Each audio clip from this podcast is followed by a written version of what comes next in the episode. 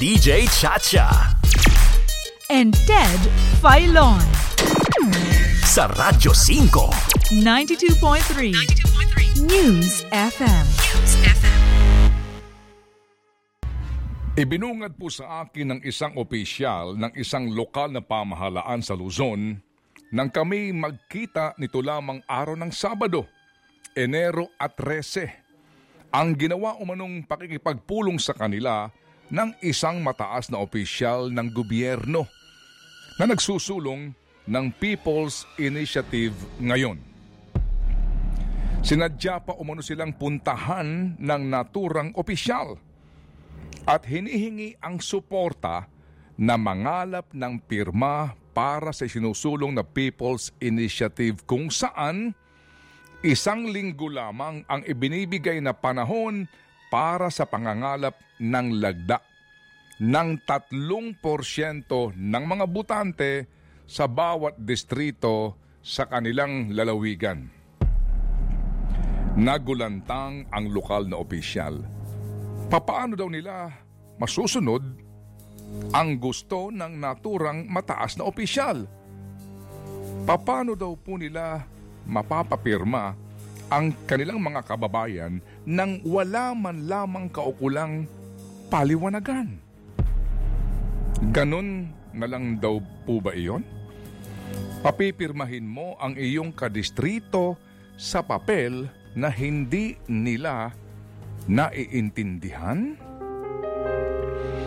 Hindi na po sumagot ang aking nakaharap na lokal na opisyal sa aking tanong kung may iaalok ba silang kapalit na bayad sa mga pipirma sa inihahain nilang papel sa mga butante. Nakapanayan po namin sa programang ito ang taong lumantad sa likod po ng grupong pirma o People's Initiative for Modernization and Reform Action.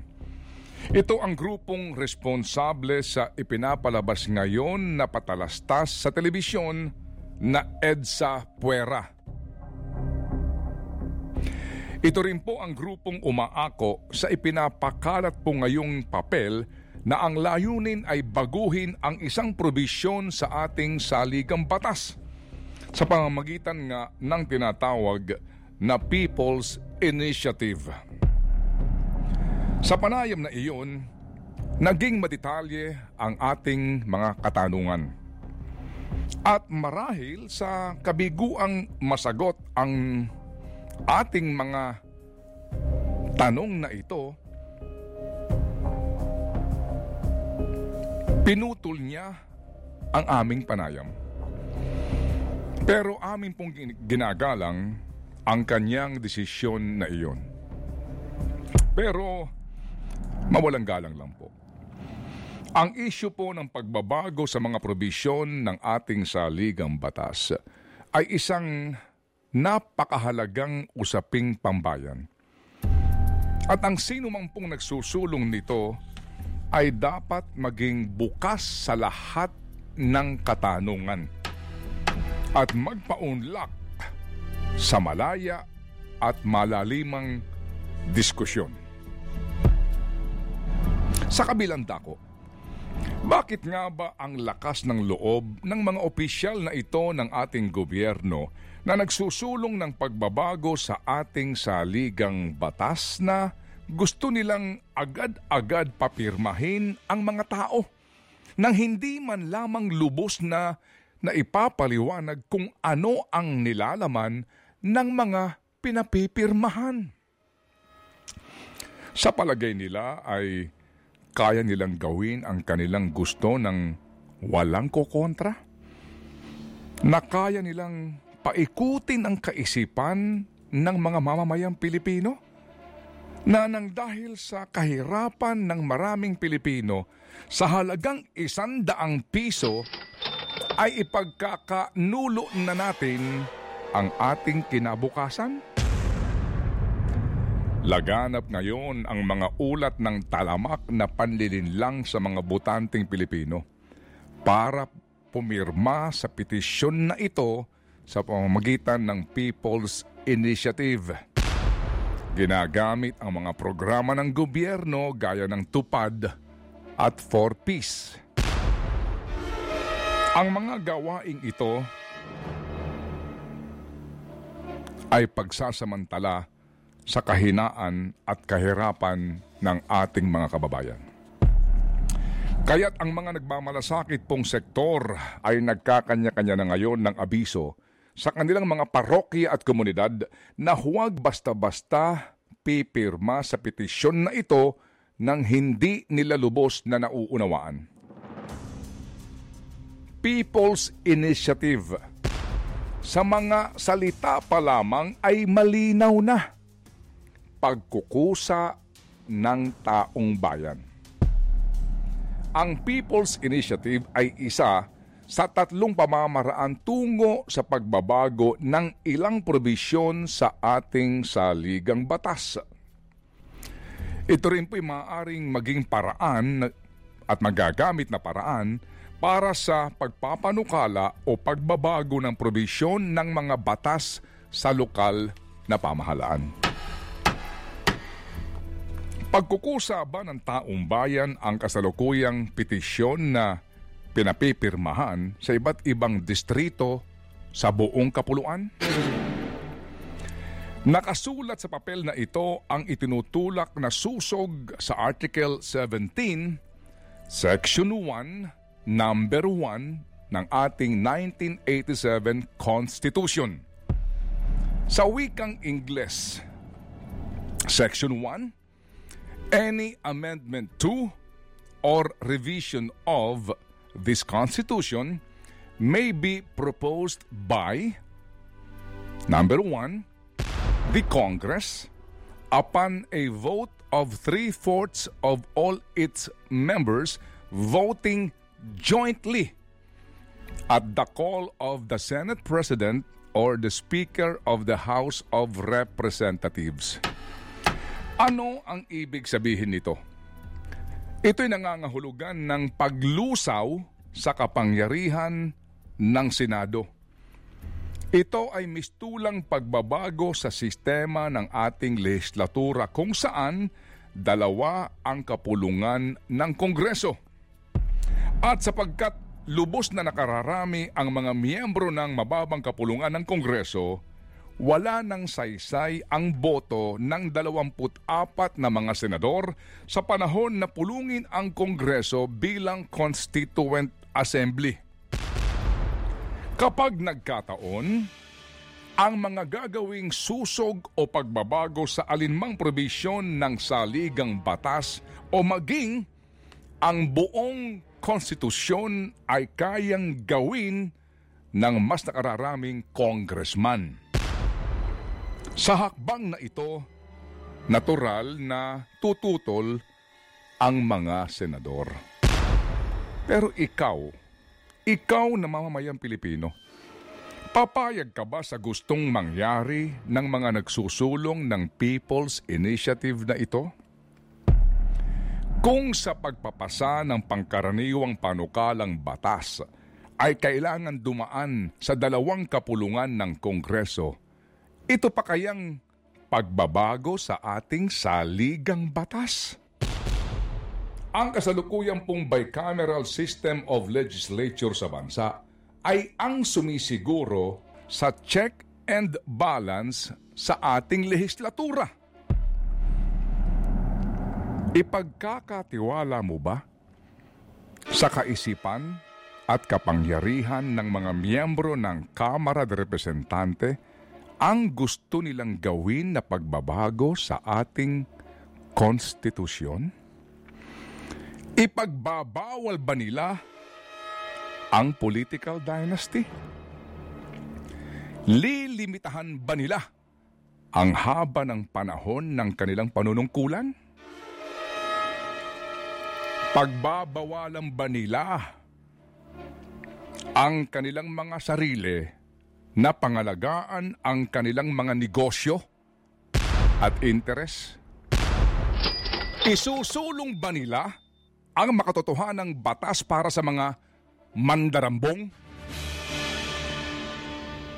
Aayusin ba nila ang nilalapastangan ngayon ng party list system?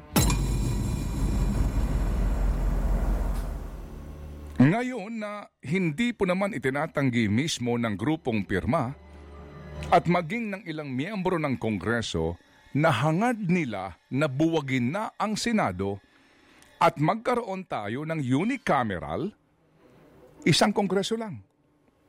At parlamentaryo na sistema ng gobyerno? Pero ano pa nga ba't sa hangarin na iyon ang ginagamit na katwiran ng mga gustong baguhin ang sistema ng gobyerno ay ang mga probisyon sa ating saligang batas na umano'y nagiging balakid sa pag-unlad ng ating ekonomiya at matumal na pagdating daw ng mga dayuhang mamumuhunan. Ito ang sinabi ni Ginoong Noel Onyate, ang lead convener ng grupong pirma, kung bakit kailangan na kailangan natin ng charter change.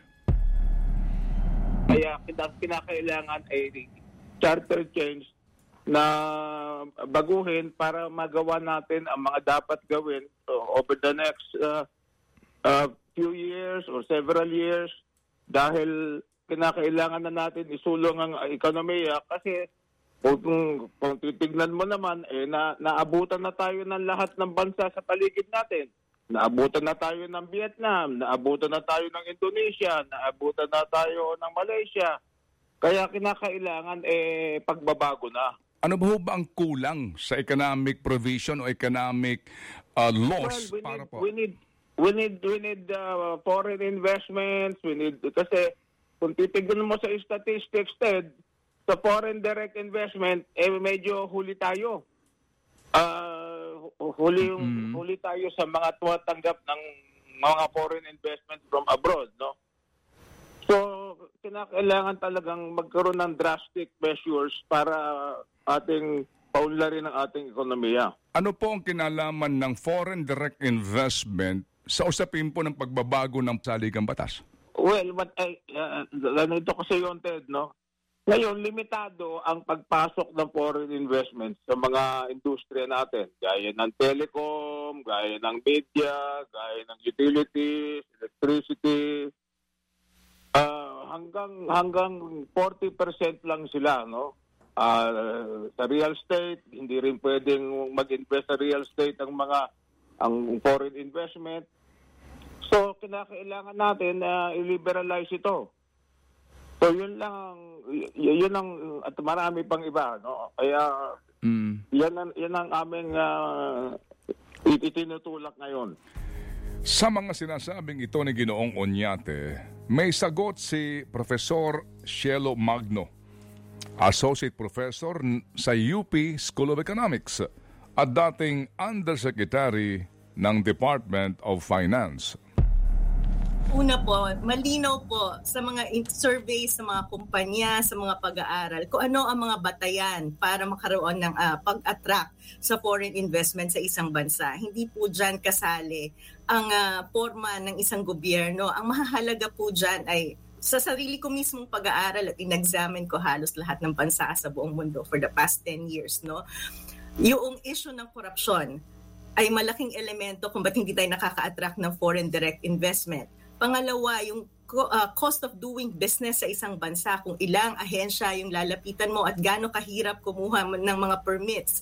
Yung halaga ng kuryente sa isang bansa ay uh, ma- mahalagang elemento din. Pang-apat, stable ba yung supply ng kuryente? Nakita natin experience ng panay, ilang araw na wala ng kuryente. Factor din po yan.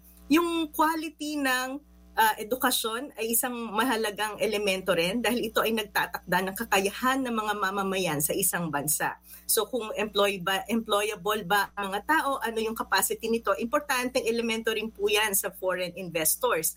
Yung kalagayan ng health system sa isang bansa, isang indicator din ng lagay ng human capital, yung mga infrastruktura. Yan po yung mga mahahalagang elemento na kailangang tinututukan kung gusto natin maka-attract ng foreign direct investment sa Pilipinas. At lahat na to, pwede nating ayusin na hindi ginagalaw ang ating konstitusyon.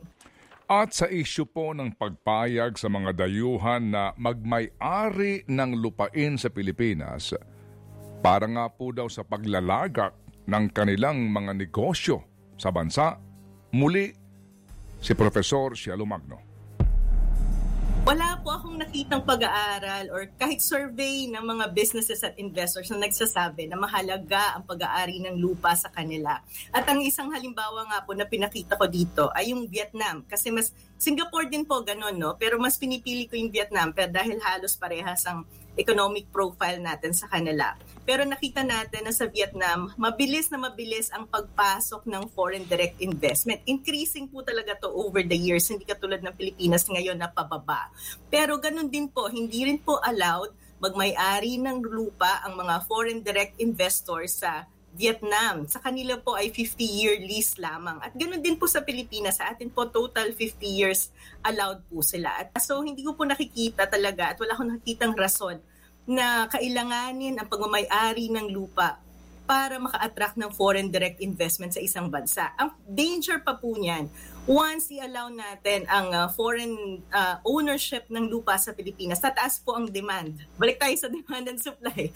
Tataas ang demand, pero may fixed supply ka ng lupa sa Pilipinas. Anong mangyayari doon? Tataas ang presyo ng lupa sa Pilipinas at ito ay lalong hindi magiging affordable sa mga Pilipino. Ang dami na nga pong Pilipino ngayon na hanggang ngayon ay walang bahay at lupa. Gusto pa nating buksan sa foreign investors at ang magiging resulta nito ay pagmamahal ng presyo, lalo pong maraming Pilipino ang mawawalan ng pag, uh, pagmamay-aring lupa. Ang impormasyon pong ibinahagi sa akin ng isang lokal na opisyal ay mukhang nagpapatotoo sa lumalabas ngayong informasyon na may itinakda ng panahon ang mga nagsusulong ng People's Initiative na ito. Kung kailan ito dapat aprubahan ng COMELEC at maging ang pagtatakda ng petsa ng plebisito.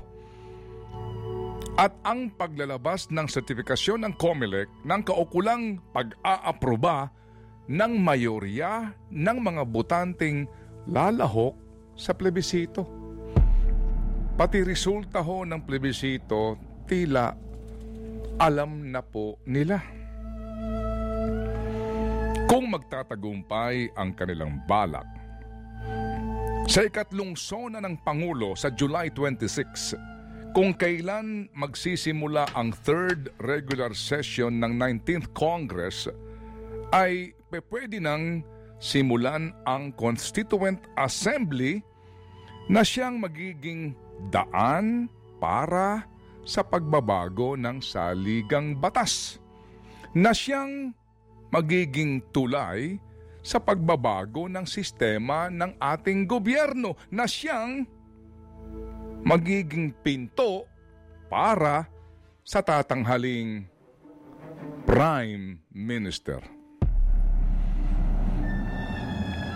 Ikaw na nakikinig ngayon ikaw na nanonood ngayon. Ikaw na Pilipinong araw-araw ay nagpapagod sa kakatrabaho. At sa pagpapagal na ito ay nag-aambag sa kaban ng bayan na pinagkukunan ng perang ginagasta para patakbuhin ang Kongreso. Ikaw na Pilipinong nagtitiis sa hirap, subalit nananatiling ang galaw ay patas. Hahayaan mo bang mangyari ito? Papayag ka ba? Think about it.